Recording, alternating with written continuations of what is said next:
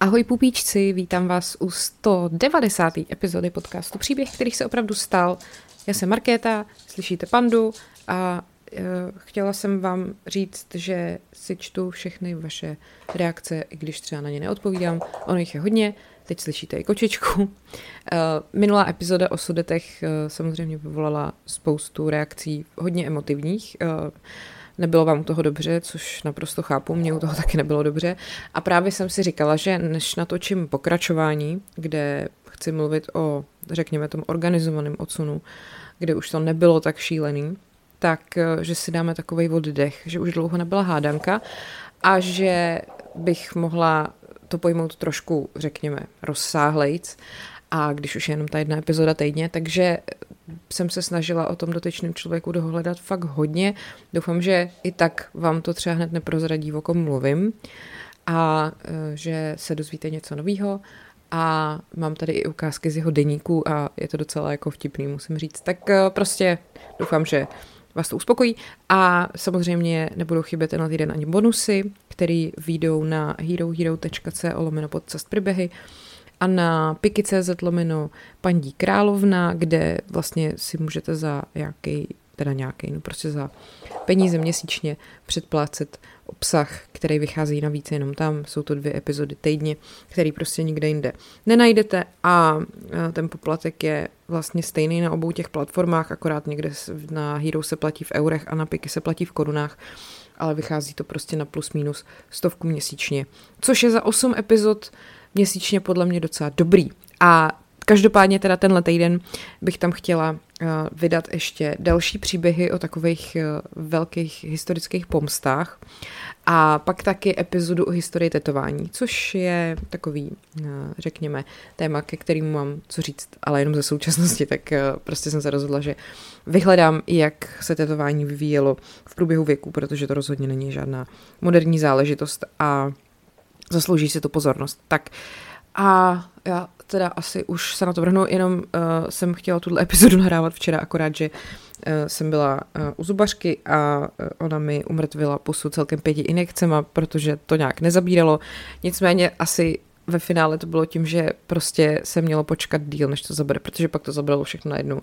A já jsem skoro nemohla mluvit, jak jsem tu pusu měla mrtvou. No nic, tak eh, prostě včera to nešlo, kdo se chce pobavit, tak se může podívat ke mně na Instagram na stories, kde jsem se natočila, jak mluvím a jak se mi nehejbe pusa a tak. A teď už teda jdeme na to, takže uh, téma dnešní epizody je příběh slavného muže, jehož jméno prozradím až na konci.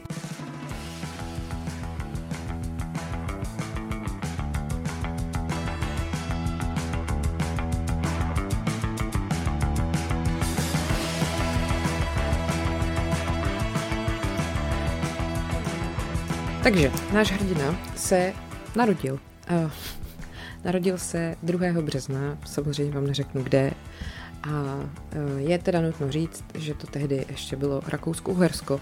Byl třetím dítětem a prvním synem svého otce a pozor, jeho třetí manželky, protože jeho otec byl otcem dohromady osmi dětí z předchozích dvou manželství, ale jenom pět jeho dcer přežilo kojenecký věk. A potom s tou Matkou toho našeho hrdiny měli dalších, prosím vás, deset dětí, z nich ale teda jenom sedm dosáhlo dospělosti. Uh, je to dneska už nepředstavitelný, ale prostě tehdy to tak bylo, že to je ještě před vším očkováním a, a tak dále. Uh, tehdy vlastně v té době byla úředním jazykem v Čechách Němčina, takže otec našeho hrdiny uměl česky, ale z obchodních a společenských důvodů uh, tu češtinu používal jenom zřídka a vlastně jeho děti tu správnou češtinu neznali vůbec až do mnohem pozdějšího věku, kdy se jí tak nějak začali učit. Ta jejich rodina pocházela z Královéhradeckého kraje, německy Königgrätz, a samozřejmě v Čechách teda, a ten otec našeho hrdiny se původně vyučil pivovarnickému řemeslu a během napoleonských válek získal uh, takový nějaký bohatství, řekněme, díky dodávkám oděvů a proviantu francouzské armádě. No a potom vedl několik pivovarů, než potom v roce 1823 přišel do toho jednoho města, o kterým nechci mluvit konkrétně, jako sládek jednoho hraběte. Tak, Otec našeho hrdiny hrál na housle ve smyčcovém kvartetu, jeho matka byla tanečnicí. V roce 1831 se potom přestěhovali eh, a vlastně to bylo do Jindřichova Hradce a tam náš hrdina navštěvoval místní základní školu a potom i gymnázium. V roce 1835 jeho otec odešel na odpočinek, na zámek, prosím vás, protože proč ne? A tam bohužel ale nebyla místní, vhodná jako místní škola, takže ten náš hrdina potom byl poslaný eh, na jiný gymnázium, a to do Jihlavy, a tam se mu stejskalo a nemohl studovat. A potom přešel na premonstrátskou školu v německém Brodě, kde byl teda spokojenější a dělal, řekněme, dobrý pokroky. Eh, vlastně tam získal hodně přátel a mezi těma, který tam získal, byl i budoucí český revoluční básník Karel Havlíček, řečený Borovský, který vlastně i toho našeho hrdinu potom eh, dost eh, ovlivnil v jeho dalším životě. Následujícího roku se potom se souhlasem svýho otce zapsal na Pražský akademický gymnázium k Josefu Jungmanovi, což asi víte, že byl významný básník a jazykovědec a byl to taky, byla to taky vůdčí osobnost hnutí ze Český národní obrození. Ten náš hrdina přijel do Prahy potom roku 1839 a ta Jungmanova škola mu připadala nevlídná, protože spolužáci se mu posmívali pro jeho venkovské způsoby a tak začal brzy vynechávat hodiny a dělal místo toho spoustu jiných věcí a uh, prostě řekněme, že začal pěstovat svoji zálibu v tom, čemu se pak celý život věnoval.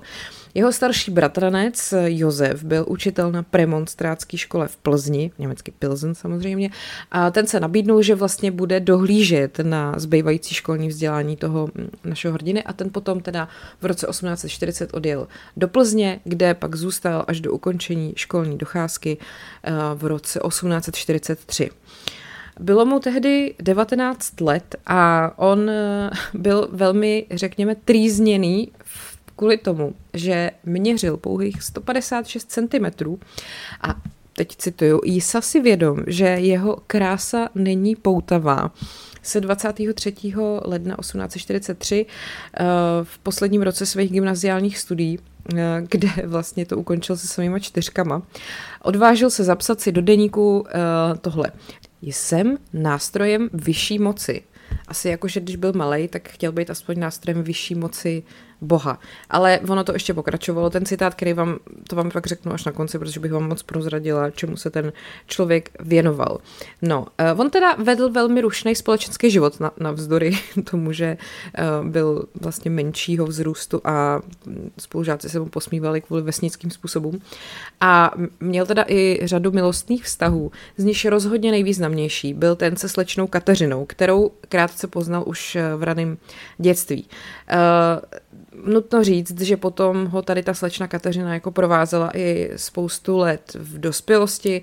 On potom v tom deníku má jako strašně moc uh, stránek zaplněných jenom jako vyznáváním lásky té Kateřině. Byl jí úplně, mi přijde posedlej a k tomu se taky potom ještě dostanu. Ona byla dcera finančního ředitele, byla to talentovaná malířka a klavíristka. On teda vlastně trpěl tím, že byl nemajetný, eh, že vlastně ona o něj jako nebude stát, protože nemá peníze a vlastně po ní hrozně toužil, chtěl si vzít za ženu, ale neměl pocit, že na to jako má, myslím, jako ani ne tak finanční, ale tak jako celkově společenský postavení. Uh, on, když odjel v roce 1843 po vystudování toho gymnázia do Prahy, tak uh, vlastně dostal jenom 20 zlatých od svého otce a neměl jako moc dobrý vyhlídky, takže je to, bylo to jako těžký období, on byl ubytovaný u sestřenice v Petrské ulici na Novém městě a on byl na tom tak špatně finančně, že často hladověl a chyběly mu uh, prostředky na, na to, aby mohl jako pěstovat dál to, co ho bavilo. Uh, takže uh, tato Kateřina, ku podivu, mu ale vlastně pomohla, protože její matka seznámila toho našeho hrdinu uh, s člověkem, který ho vlastně posunul v té jeho tvorbě dál. Jenomže on potřeboval si nějak jako uh, vydělávat, aby si mohl uh, vlastně platit to vzdělávání. Uh, když jsem se koukala na to, jak to vypadalo v tom jeho životě, tak třeba v lednu roku 1844 měl v pokoji mráz a opravdu byl jako oslabený hlady. Ulehl a rozhodl se, že zemře. Nestačil však svůj úmysl dokončit. Stalo se, což potom psal Zdeněk Máler ve své knize, co se přichází leda ve špatných románech, jo? protože na dveře zaklepal posel, a vlastně vložil do rukou našeho hrdiny pozvání hraběte, který uh, ho zval na oběd a uh, vlastně ho jako zval k sobě, že pro něj ten náš hrdina bude pracovat. A mezi tím teda i kvetlo to jeho přátelství se slečnou Kateřinou. Jo? A když potom od tohoto hraběte vlastně odešel, tak mu tu Kateřinu doporučil jako náhradu za sebe. A to nejen proto, že chtěl mít víc času zase pro sebe a pro svoji práci, ale teda i s úmyslem hledat existenci, která by mne přiblížila k mému cíli, a to je zřídit si vlastní domácnost a oženit se s milovanou Katinkou. Jo? No, uh, takže s milovanou Katinkou se nakonec eh, opravdu oženil, ale já vám teď teda přečtu uh, ty ukázky z toho jeho deníku, který mi přijdou jako legrační a nejdřív teda takový ty jako hodně vtipný útržkovitý zápisky, který jsou jako z dnešního pohledu úplně vlastně k ničemu, to jsou až jako diářový prostě poznámky a potom i takový ty právě vyznání té uh, Kateřině. Takže, prosím vás, tohle to je z, z roku 1840, jo, on se tam nejdřív uvede, jako co je zač a tak a jedem. Leden.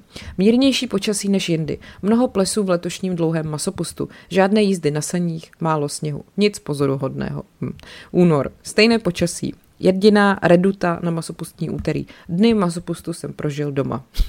Velmi krásné dny. Období zkoušek. Březen. Pošmourné počasí. Druhé pololetí. V Platýzu jsem slyšel hrát Pavlínu Ryšavých na fortepiano. Převzal jsem dědovu penzi.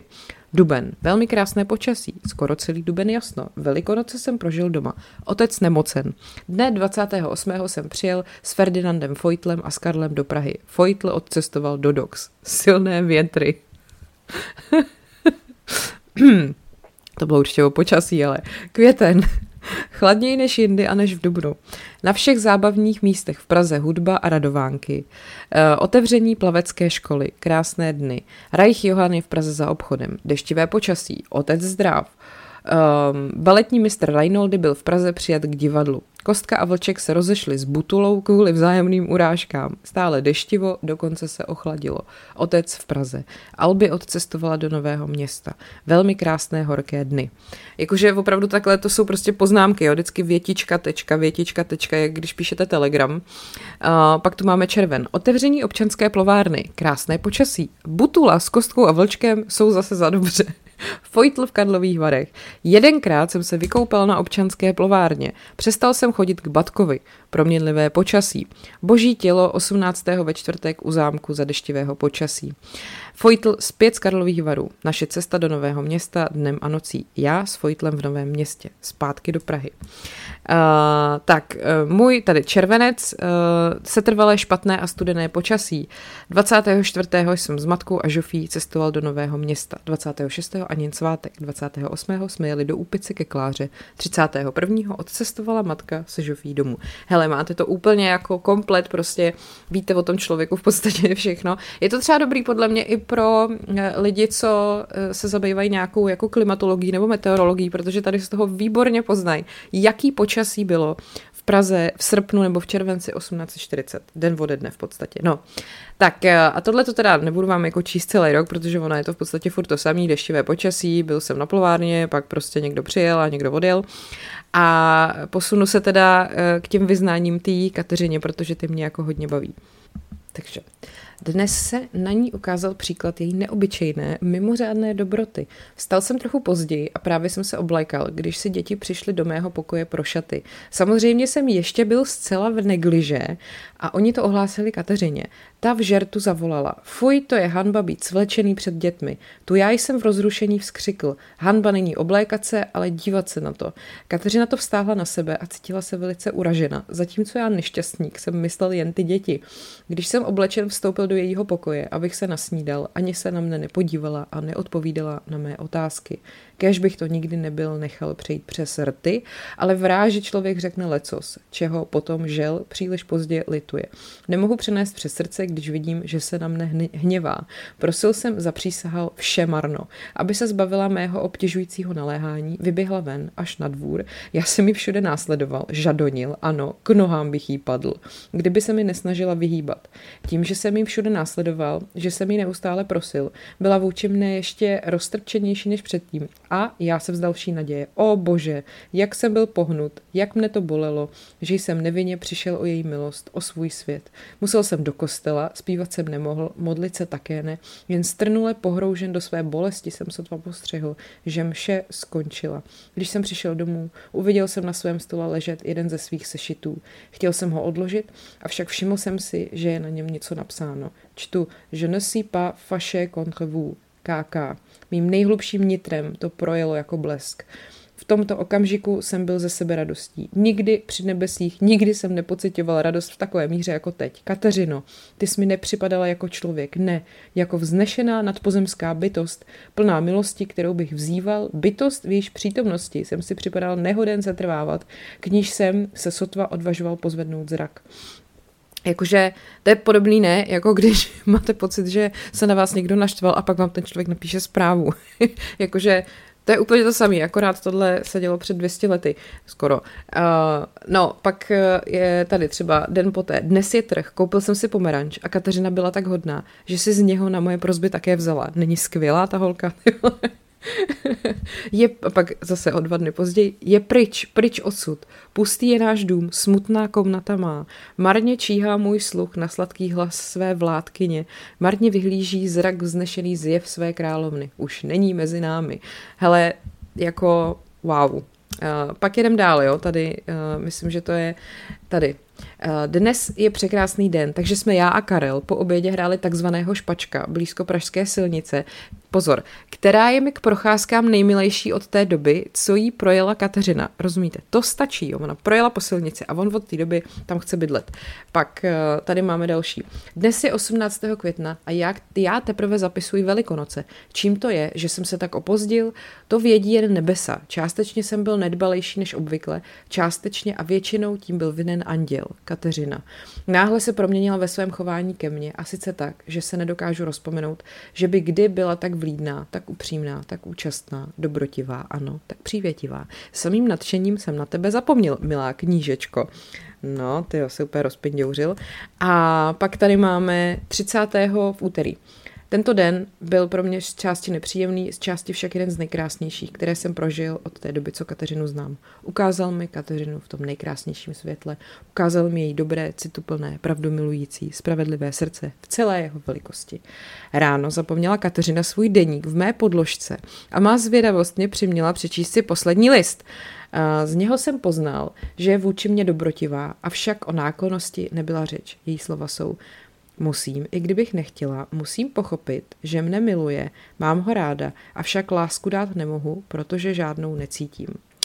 No, panečku, to je tak, když se prostě v ostatním hrabete v jejich soukromí. Takže um, tohle byla ukázka jeho zoufalých deníkových zápisků eh, z doby, kdy teda uh, to vypadalo, že s Kateřinou nic nebude, ale každopádně nakonec se podařilo, ale já teďka chci ještě mluvit o uh, vlastně té uh, revoluci, který se náš hrdina zúčastnil. Uh, dalo se, nebo dá se říct, že od té chvíle, co se Francie prohlásila republikou, nebo takhle, prostě v Paříži, v Budapešti, ve Vídni, v Praze, jako všude se to tak jako šířilo jako povodeň, ty revoluční nálady. Jo. Francie se prohlásila republikou, proklínaný kancléř Metternich uprchl z města na Dunaji do Alp a rakousko-uherská monarchie se začalo vlastně otřásat v základech, no a právě ani Čechy nezůstali stranou a tudíž stranou nezůstal ani náš hrdina.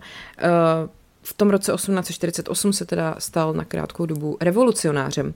V té atmosféře těch politických změn a převratů, který v tom roce zachvátili celou Evropu, se v Praze eh, sformovalo takový prodemokratický hnutí, který bylo vedený právě tím eh, Smetanovým vlastně starým přítelem Karlem Havlíčkem, Borovským do, doplňuju, ne, Karlem Havlíčkem, kokain v řiti a to usilovalo o ukončení té habsburské absolutistické vlády a o větší nějakou politickou autonomii. A vlastně na obranu města před případným útokem vzniklo takzvaný občanský vojsko neboli svornost. A v červnu 1848, když ty habsburský vojska postupovaly k potlačení těch povstání, tak zautočili na Prahu rakouský vojska vedený knížetem Windischgräcem a vlastně ten náš hrdina pomáhal obsazovat barikády na Karlově mostě. Tak eh, tady vyloženě je. O svatodušních svácích vypukly otevřené bouře a v pražských ulicích vyrostly barikády. Na jedné z nich, u malostranského řetězového mostu, držel stráž teda i náš hrdina, eh, člen měšťanské domobrany Concordia. Tu vlasteneckou vzpouru potom vlastně potlačili eh, kanóny pod velením generála Alfreda Windischgräce a tak z toho nebylo nic. Takže tohleto rodící povstání bylo potlačený ale uh, vlastně ten náš hrdina se, na rozdíl od třeba právě Karla Havlíčka, vyhnul vězení nebo vyhnanství a ještě během toho svého krátkého působení ve svornosti se seznámil se spisovatelem a předním radikálem Karlem Sabinou. No a vlastně potom o rok později, v době, řekněme, takový už svojí jako lepší finanční situace, jako finanční stability, uh, se 27. srpna 1849 konečně oženil se svou milou Kateřinou, která si tehdy napsala do deníku v 11 hodin jsme s hrstkou hostí jeli do kostela svatého Štěpána, kde jsme byli neprodleně oddáni. Nemohla jsem se zdržet dojetí. On mi tiskl ruku, aby mě uklidnil. No a vypadá to, že ona nakonec nějak tu lásku k němu našla. V letech 1851 až 55 se jim narodili čtyři dcery. Bohužel teda ty následující roky pro toho našeho hrdinu nebyly úplně šťastný, protože mm, vlastně v roce 54 zemřela jeho druhá dcera Gabriela na tuberkulózu a o rok později potom zemřela na spálu jeho nejstarší dcera Bedřiška, která vlastně vypadala navíc, že po něm jako zdědila jeho vlohy. Uh, on potom vlastně psal i takovou mm, pětu na, jim po, na její pohřeb. Jest to upomínka na první dítě Bedřišku, která neobyčejným talentem nás unášela, záhy však neuprositelnou smrtí čtyř a půl roku stará nám vyrvána byla. Uh, jeho smutek bohužel uh, pokračoval, protože po Bedřiščině smrti se narodila čtvrtá dcera Kateřina, ale ona, i ona vlastně v červnu 1856 zemřela a navíc v té době potom té jeho milované ženě Kateřině taky diagnostikovali tuberkulózu. A aby toho nebylo málo, tak v červenci 56 ten náš hrdina dostal zprávu o smrti svého přítele Karla Havlíčka, který teda zemřel v exilu. A uh, vlastně i to, jak to v té Praze jako vypadalo, tak bylo jako zdrojem další takové sklíčenosti, protože ty naděje na nějakou osvícenější vládu a nějaký sociální reformy po nástupu Františka Josefa v roce 48 se totálně jako rozplynuly protože ten rakouský absolutismus se vlastně znovu prosadil. No a on teda potom cestoval do Švédska a tam se vydal kvůli jako práci a tam se vydal bez té své ženy Kateřiny, protože ta už na tom jako nebyla dobře zdravotně, ale teda eh, jako musím říct, že se mi tady úplně nelíbí moment, kdy on eh, během té doby, co byl v tom Švédsku, eh, si našel milenku, jo, mezi jeho žáky. Byla mladá žena v domácnosti, Frejda Beneková, která se teda stala jeho muzou a milenkou. Uh, on vlastně se i s tou Kateřinou na nějakou dobu do toho Švédska podíval, ale prostě to už s ní jako nebylo úplně dobrý. Ten její zdravotní stav se zhoršoval a ona na jaře 1859 uh, úplně jako už to bylo prostě poslední její dny před sebou, ona se vrátila teda z toho Švédska eh, domů 19. dubna 1859 a zemřela v Drážďanech. On o té její smrti napsal, že zemřela lehce, aniž bychom cokoliv věděli, dokud mě na ní ticho neupozornilo. No a tak tu dceru Žofy vlastně dal k matce té Kateřiny a zase odcestoval pryč, kde se snažil nějak jako dostat tedy z této ztráty. Mm, potom taky uh, nějakou dobu pobejval u svého mladšího bratra Karla a tam se, prosím vás, zamiloval do jeho švagrový uh, Barbory, která byla teda o 16 let mladší a on eh, nelenil, požádal o ruku a když potom mu teda slíbila svou ruku, tak se znova ještě jednou vrátil do Jeteburgu do Švédska. Uh, on teda potom v červenci 1860 přivedl k oltáři tuhle tu svoji další životní družku, který ještě prosím vás nebylo ani 20 a jemu už v té době bylo nějakých uh, skoro 40, jestli to počítám správně. A uh, vlastně, když ji poznal o rok dřív na statku uh, na Mělnicku, tak si o tom zaznamenal. Odtud počíná můj nový osud. No, tak ten svazek byl teda až na to závěrečný tragický období vlastně docela šťastný a narodili se v něm dvě děti, opět dcery. Ono eh, teda z těch jeho deníkových zápisků a z toho všeho, co se jako o něm ví, tak to vypadá, že opravdu obě ty své manželky miloval, ačkoliv jim teda nebyl úplně věrný. No.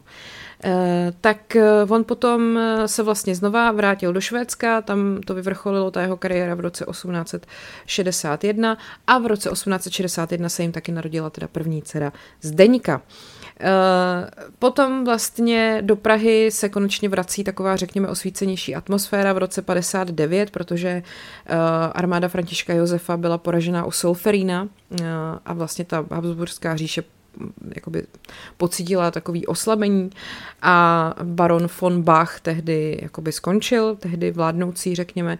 Takže v roce 1861 ten náš hrdina už viděl jako vyhlídky na lepší budoucnost v těch Čechách, toho českého nacionalismu a kultury. Ale nutno říct, že on sám jako tu češtinu moc dobře neuměl. On se jí, myslím, začal učit až někdy právě v tom roce jako 58-59. Uh, on uh, vlastně nebyl jako člověk, který by byl v češtině úplně vychovaný, protože prostě chodil na školy, který byly německý a tak. E, nicméně on e, prostě se rozhodl, že jeho budoucnost bude v Praze, řekl k tomu, můj domov se mi vril do srdce natolik, že jen tam nacházím skutečnou spokojenost, tomu se obětuji. Ale říkám, ta jeho čeština nebyla dobrá, protože ta jeho generace se ještě vzdělávala v Němčině. On měl potíže s vyjadřováním se v tom eh, rodném jazyce a aby vlastně tyhle ty nedostatky překonal, tak studoval českou gramatiku a snažil se každý den psát a mluvit česky.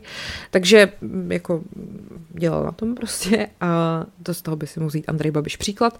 A potom eh, byl vlastně v roce 64 už v té češtině tak dobrý, že dokonce začal psát do česky psaných novin Národní listy a mezi tím se jeho ženě narodila další dcera Božena. No, a potom vlastně přichází, řekněme, takový nejhorší nebo poslední období, nejhorší desetiletí jeho života, samozřejmě to finální desetiletí jeho života. V roce 1879 napsal svýmu příteli, českému básníkovi Janu Nerudovi, dopis, v kterém se obával nástupu šílenství. A potom v zimě 82 až 83 se u něj vlastně objevily deprese, nespavost, halucinace spolu se závratěma, křečema a dokonce dočasnou ztrátou řeči. On se snažil furt dál pracovat, ale prostě i ten jeho duševní stav už se jako velmi uh, Eh, zhoršoval. Vlastně v říjnu 83 eh, jeho chování na soukromí recepci v Praze už znepokojilo i jeho přátele a v polovině února 84 přestal být, řekněme, jako už mít všech pět pohromadě a projevoval se i násilnicky. Vlastně potom už ta jeho rodina nebyla schopná se o něj starat, takže ho převezli do jako blázince Kateřinky v Praze. Um, teďkon, on eh, potom zemřel v roce 1884, 12. května. Eh, ta nemocnice zapsala jako příčinu smrti stařeckou demenci, ale ta jeho rodina se domnívala, že příčinou toho jeho tělesného a duševního úpadku byla syfilis a ke stejnému závěru potom eh, došla i analýza pitevního protokolu, kterou v roce 1872 publikoval německý neurolog dr. Ernst Levin. A potom další důkazy o téhle nemoci přinesly testy, který koncem 20. století provedl profesor Emanuel Vlček na vzorcích svalové tkáně z exhumovaného těla toho našeho hrdiny. Tenhle ten výzkum potom spochybnil český lékař doktor Jiří Ramba, který tvrdil, že ty vlčkovy testy neposkytují podklad pro jako spolehlivý závěr a odvolával se na to, že ta tkáň už byla samozřejmě stará ve špatném stavu a z, vlastně zdůrazňoval jiný příznaky, který on měl, ten náš hrdina, který s tou syfilidou úplně jako se neslučovali. Každopádně uh, pohřbili ho 15. května v Týnském chrámu na Starém městě Pražském a následný průvod na Vyšehradské hřbitov vedli členové Hlaholu s pochodněma a potom je následoval i početný dav. Uh, jinými slovy, vlastně tenhle ten náš hrdina byl jako velmi známý už uh, za svýho života. Ještě jsem si našla takový po, jako popis jeho charakteru a, a vzhledu. Jeho životopisci ho popisují jako fyzicky křehkého a nevýrazného vzhledu. A přesto měl aspoň v mládí radost ze života, eh, která teda zřejmě přitahovala ženy. Eh, byl taky vznětlivý, vášnivý a svéhlavý eh, vlastně ochotný jako udělat cokoliv pro tu svoji kariéru a to teda i navzdory přání toho svého otce, který si původně přál, aby jeho syn byl sládek nebo státní úředník. Mm, po celou dobu své kariéry si stál za svým i navzdory různým kritikám. Eh, jeho osobní život se stal stresujícím. To manželství s Betinou, navzdory jeho jako tvrzení, bylo bez lásky a vlastně na sklonku života potom, když už byl jako hodně nemocný, tak se fakticky jako úplně rozpadlo. Co se týká jeho vztahu s dětma, tak se toho zachovalo jenom uh, málo, jenom třeba to, že když ho převezli do ústavu, tak ta jeho už dospělá dcera Sofie, pardon, Žofie plakala, jako by jí mělo puknout srdce. A mě teda zajímá, jestli už víte, o kom jsem celou dobu mluvila. Velká napětí. Celou dobu vám tady vyprávím o životě Bedřicha Smetany. Tak a ještě vám tady chci teda doplnit třeba, eh, protože ono se o něm obecně jako ví, že ke konci života byl hluchý, ale jak vidno, tak eh, to byl jenom jeden z mnoha problémů, který on potom zdravotně měl. Mm, tady mám takový eh, záznam toho, jak to vypadalo, když se mu to stalo s tím sluchem. A pak náhle, zcela bez varování, podpásový úder osudu. V noci z 19. na 20. října 1874 Bedřich Smetana ohluchl. Ohluchl. Úplně ohluchl, uvedl o tom profesor Václav Holcknecht, ale podobně jako Beethoven se nevzdal tvůrčí činnosti. Za deset let života, čas, který mu byl ještě dopřán, skomponoval tři opery Hubičku, tajemství čertovou ženu, čertovou stěnu, geniální mou vlast, dva smyčcové kvartety, klavírní díla, sbory. To vše bez sluchové opory a bez možnosti kontroly u klavíru. Výjimečné je u něho v závěrečném období to, že čím více upadal jeho unavený organismus, tím více stoupala jeho tvorba k vyšším cílům. Opera Čertova stěna nebo orchestrální torzo pražského karnevalu předjímají vývoj evropské hudby. Jeho druhý smyčcový kvartet D-moll z roku 83 označil skladatel Arnold Schoenberg za první moderní dílo zcela nové hudební etapy. Ta síla ducha jako jedinělý případ v historii umění překonala i samu zhoubnou nemoc a smrt, což je opravdu fascinující, když prostě ten člověk přijde o to, co je nejdůležitější pro jeho práci a on je prostě schopný vlastně skomponovat své vrcholné dílo, což jako rozhodně má vlast je. Uh, a ještě jsem vám slíbila, že vám tady doplním ten citát z toho jeho deníku uh, na začátku, že, uh, jak, jak říkal, že je, má vyšší cíl, vyšší poslání, nebo jak to bylo, tak prosím vás, on si tam napsal, že Eh, jsem nástrojem vyšší moci, s pomocí a milostí boží budu jednou v technice listem a v komponování Mozartem. Tím listem myslel France Lista, což byl jeho, dá se říct, celoživotní vzor. On i v tom deníku si často poznamenával, kdy byl na jeho koncertě, kolikrát byl list v Praze. Oni se potom spolu i jako přátelili a ten Smetana prostě v něm viděl jako velkou inspiraci. Eh, ta jeho Kateřina se teda jmenovala celým jménem Kateřina Kolářová, to bych ještě tak mohla doplnit a co jsem tady ještě vynechávala, si samozřejmě ta veškerá jeho práce ohledně nebo okolo hudby, eh, ale tam si myslím, že není úplně nic, co by se nevědělo. Pro mě osobně bylo asi nejpřekvapivější to, že opravdu neuměl česky, jako vlastně velkou část svého života a uh, což je v kontrastu s tím, jaký tvorbě nebo jak potom se věnoval té vlastenecké obrodě a i jak pojmenovával ty svoje díla, jak se vlastně snažil nějakým způsobem eh, takovou tu jako českou kulturu spolu vytvářet a Jinak teda si myslím, že to asi všechno. Ještě jsem tady hledala nějaké jako zajímavosti. Napadá mě to, že mu říkali Fricínek, protože on byl vlastně Friedrich, že jo, Bedřich to je počeštělý, on byl Friedrich křestním jménem, tak mu říkali Fricínek, no tak byl takový malinký, že jo, 156 cm, není mnoho. Tak eh, to je teda asi uh, ode mě pro dnešek vše, tak mě moc zajímá, v jaký fázi jste uhodli, o kom mluvím. Já si troufám tvrdit, že to možná celou dobu svádělo k tomu myslet si, že jde o nějakého člověka, nějakého Eh, nějakou součást národního obrození, myslím jako literární, že, že možná vás, doufám, nenapadlo, že jde o hudebního skladatele. A já mám taky pocit, že když jsme se o něm učili ve škole, tak se tady to úplně nezdůrazňovalo, že eh, tohle bylo eh, jako nějaká jeho součást, no, že, že se kamarádil s Borovským a tak. Tak prostě mi dejte vědět. Třeba jsem toho jenom já věděla málo, vy jste viděli všechno. Každopádně, ještě mě napadá, že on taky je spojený s obcí Růžkovy Lhotice, která je kousek od obce, kde my teď máme barák, kam se budeme stěhovat. A v Růžkových Lhoticích, mimochodem, má chalupu taky Zdeněk Svirák, jo, to mám všechno občancovaný tam tak jo. Uh, dobrý, tak se mějte hezky a děkuji vám za pozornost a ať váš život příběh, který se opravdu stal.